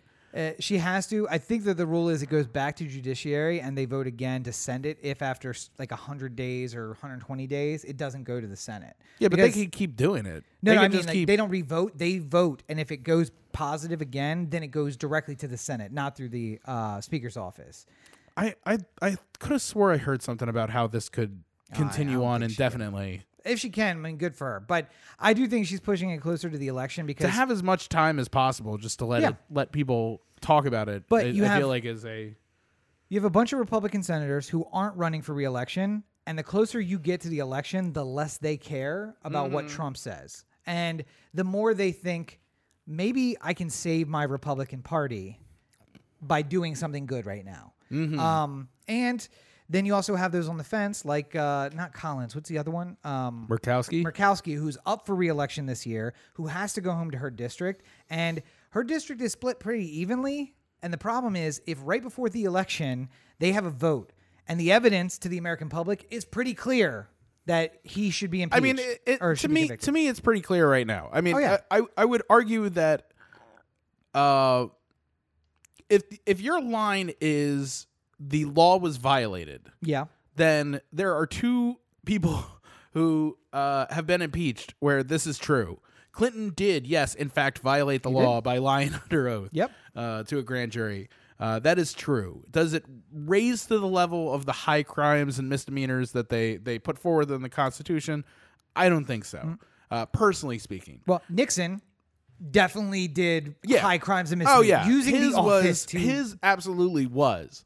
Um, Yeah. The the the thing with Trump is that he absolutely did this. He he absolutely shouldn't have done it.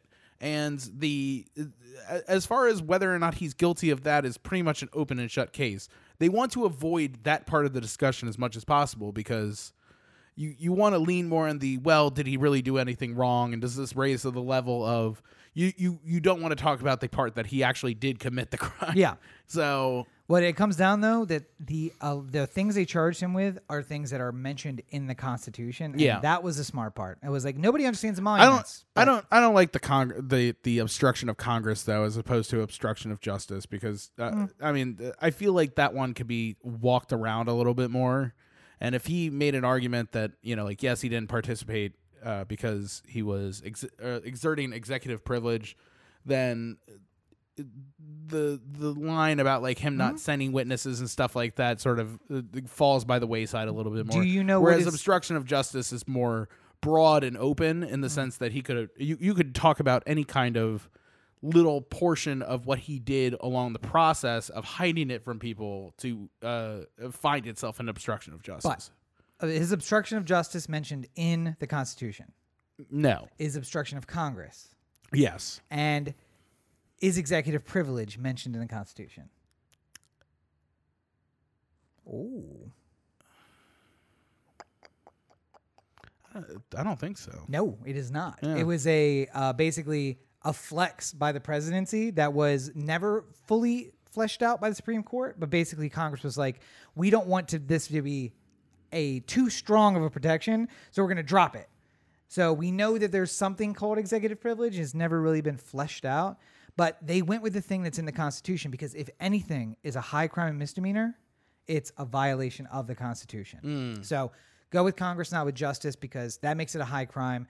Does executive privilege apply? Well, we've never we've never really tested it. But you know what? Who the judge, jury, and executioner is this time? It ain't the Supreme Court.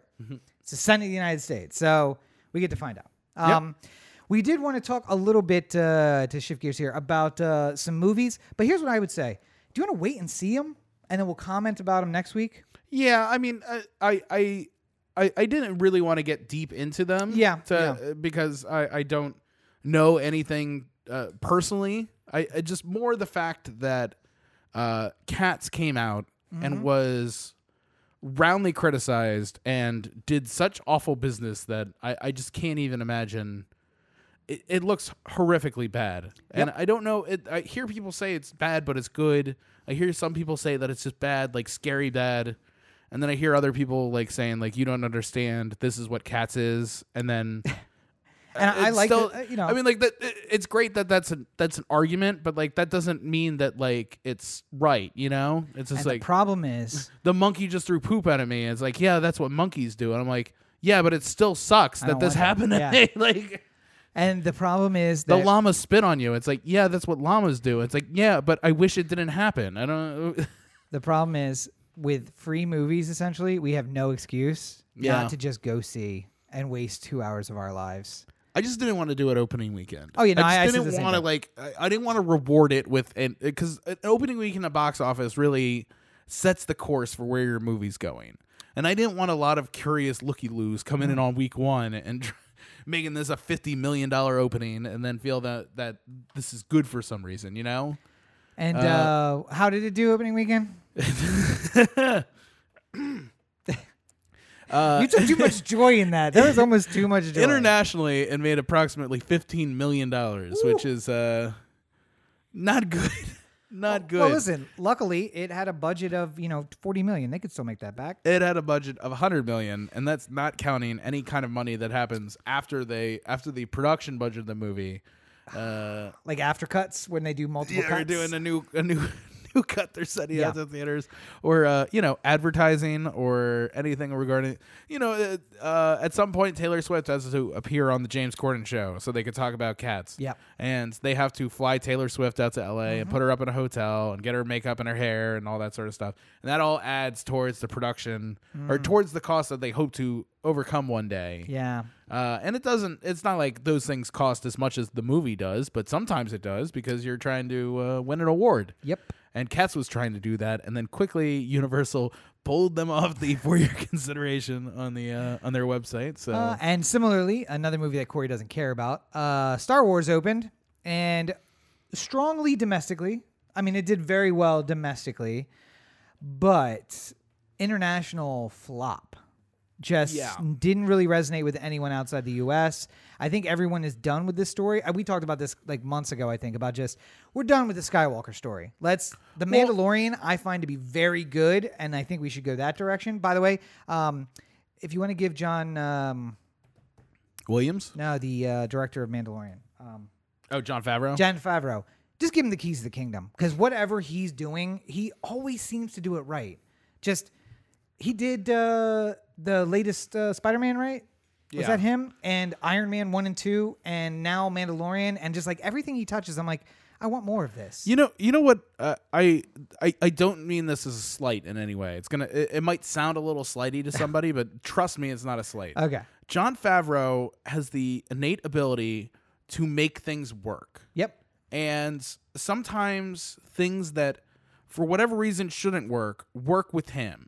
And it's not like he can take any movie, regardless of how bad it would be, and make it an Oscar winner or make it like one of the best movies of all time. Yeah. But he could take a movie that has no business working and make it work. I feel like if you had given Favreau Cats, we would have had an enjoyable Cats movie at the end of it But this is the thing. even if you're taking in the fact that like nothing happens in the in the play and it doesn't have a plot and it's just basically cats introducing themselves. Yeah. Like if you would have given Favreau cats, and I don't want you to give Favreau cats. I'm just saying if you if that would have happened, he would have figured out some sort of way to make it an enjoyable movie, and that is a remarkable skill in its own right. I think what you said in the pre-show. He doesn't necessarily elevate like an incredible movie into like one of the best movies Yeah. of all time, but he's somebody who knows how to make anything work. And that's that's really you you said in the pre-show the key to the thing is figuring out what the thing is and then presenting it the right way. yeah. He knows Star Wars is a space western soap opera, and The Mandalorian is a space western soap opera. Yeah. And Iron Man was a or the original origin story that you didn't have to like the hero. In fact, he was kind of shitty and we kind of hated him. But Yeah. we like the hero. We don't like the guy behind the mask. Yeah. And that's okay. He figured out how to do that. That chef movie that he did where he was uh, owned a food truck. Mm-hmm. Nothing super special about that movie, but he got to the heart of what the thing was he was trying to show Yeah. and then showed it.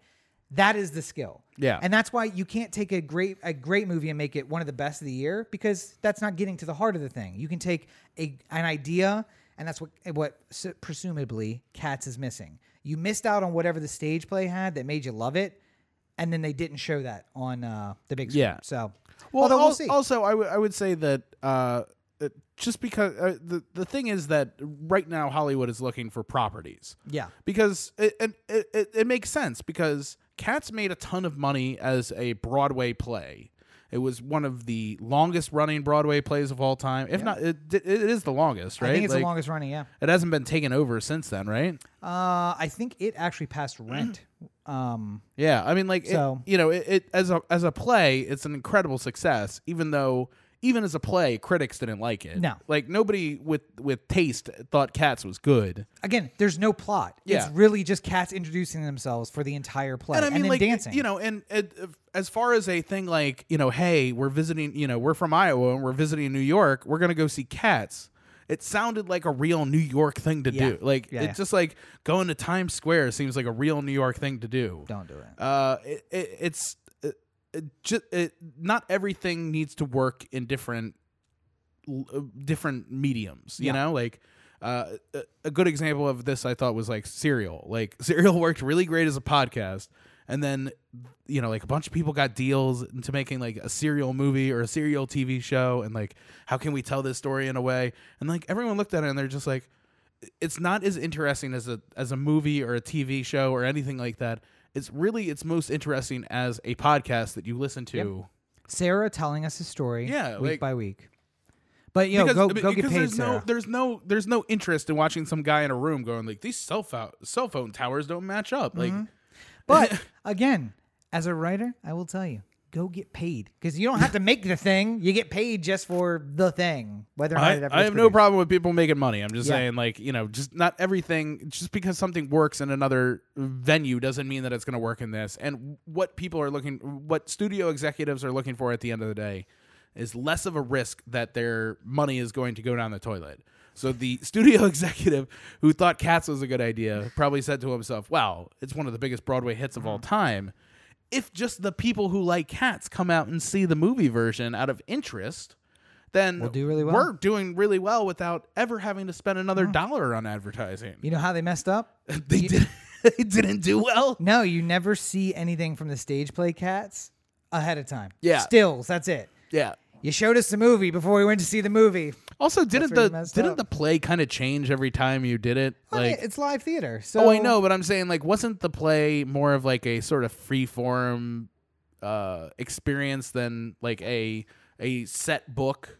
I don't know. I, I don't think I, ever saw the play. I didn't see it on Broadway for sure. Well, I know, but I'm I I didn't see it either. I never saw like a touring company of it Yeah. or like a you know, it's not like I went to go see if it changed year by year on Broadway. Yeah. But like I've heard tell that like uh sort of like a a Vegas show where for a while it'll run the same exact Oh show. yeah, and then it like, modifies a little bit. Yeah. yeah. over the you know like uh, Penn and Teller will have a show for 2019 and then as 2020 rolls around they'll take a couple weeks off and then new things will start working in and old things will start going out Well, that's Like- how you get the rubes and boobs from Iowa to come a second time to see Yeah. cats because they were here three years ago and now they're going to see a 40% different show. right Yeah. and you lose people so you bring in a new person but you don't need to like fill the the the role of this particular cat you just Yeah. create a new cat who has the same sort of literally just introducing cats the whole time. It's the literally whole just movie. introducing cats. The whole show Uh, speaking of uh, fooling the rubes and boobs uh, out in Iowa, that's what we call a setup. uh, i thought we are we are we ever gonna get to the 300 Oh, I guess we should talk about that. well, speaking of fooling the rubes and boobs in Iowa, guess what next week is, kids? episode 300 Woo! Uh, we had plans that we are going to uh, have a new website for 300. We're Well, going to have some technically new merch for 300. we were gonna have a new website for 250, and that didn't work out. So now we're still rolling it over. And Uh, so yeah, keep a keep an eye out for that. If nothing is mentioned, then it didn't happen. but And we'll talk about it more next week because obviously you guys who watch live will get the preview. But I think like having a, the new website go live Tuesday, the new merch perhaps go live Tuesday. yeah. Uh, everyone here who's watching live will have the advantage of uh, a few hours of notice, while everyone else will not. But look forward to that. yeah, yeah. Uh, speaking of th- something that doesn't work as a stage play, you want to know? What do I want to know? OhTheAnthem.com, Corey to OhTheAnthem.com, Oh, The Anthem on Facebook, Twitter, Instagram, and the listener line 443 219 7595. What's that number again? 443 219 7595. You know when like a bunch of different words are in your brain and you're just like, I can pick them out in any order and it'll just make sense. That's exactly what happened.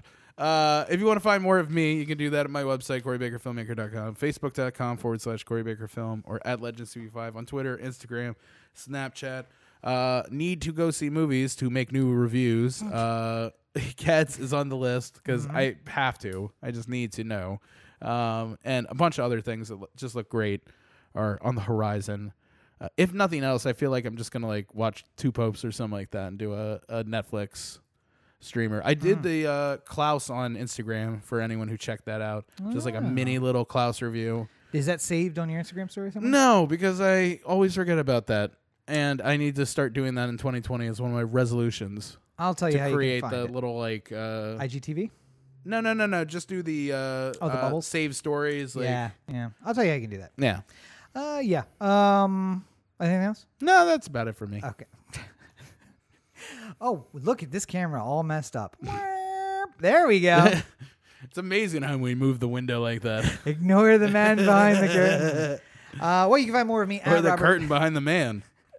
Oh, that's very true. You can find more of me at Robert and Cheek on all your social networks. Um, I got some wonderful Christmas gifts, which means the production of the videos are going to come fast and furious now. I have a lot of things in the the uh, pipeline coming, including "Don't Fuck with Cats," which I was completely wrong about. But we'll find more about that in the review. Not the same thing as cats, though. yes, no, not the same thing as cats. Although it will be ironic if I do back to back cats topics. So maybe I should hold off on that. In any event, Honey Boy is out. Uh, review is out right now, so make sure you go check that out. I listened to it. Yeah, and uh, thoughts on Honey Boy? I, I want to actually go see it based off the review. Well, there you go. So and uh, Peanut Butter Falcon. I mean, I did want to see it. Like I, I- Yeah. you you had you had done the at the beginning. You had talked about how nobody else wanted to see it. I would have seen it. It's just like didn't rise to the top of my list. I Sure. wanted somebody to say like go see it first. And? And now Maybe I I, do. now said I have that. that. Thing. go So- check it out. Every Man Movie Review. Uh, that's available all over the place. Uh, of course, you can find uh, the books uh, available on Amazon Buy Roz books. uh, and everything else available at uh, robertandcheek.com. And I do want to give a shout out to Adobe, uh, a negative shout out. What would you call Oh. that? Um, because not only did they Throw them in the burn box. Yes. Uh, not only did they discontinue uh, support for Muse, is it Muse? Mm-hmm. But they don't allow any new downloads of Muse. And I deleted it off this computer so I could get it on the other computer and then found out I can't download it anymore. So my website will not be updated for some time while I teach myself a new program and build a new website for that. So go check it out though. Uh, you can still sign up for the mailing list, uh, Patreon, all that stuff is up there. Check that out, robertandcheek.com. Well, I think we've done good here today. We've done something. I don't know if it's good. But as always, you're listening to the O the Anthem podcast, part of the O the Anthem digital network. For Corey, this is Rob. Have a great week, everybody. And please, please, don't see cats. Just let it, let us see it, and then tell you about it, and then it'll you'll take it in osmosis. Okay, so uh, or or or maybe wait for us to see it, and then we'll talk about it, and then go see it. Because as you know, the point of the Everyman movie review is: will you enjoy it or will you not? Is it worth your time and worth your money? Not one of those pretentious movie reviews. I tell you if it's worth your time. I say it. Yeah, go but- see it. It's worth seeing. It's not good, but go see it. But can you trust it? Can you trust the review? That's the question. Can you trust a reviewer? That's the question.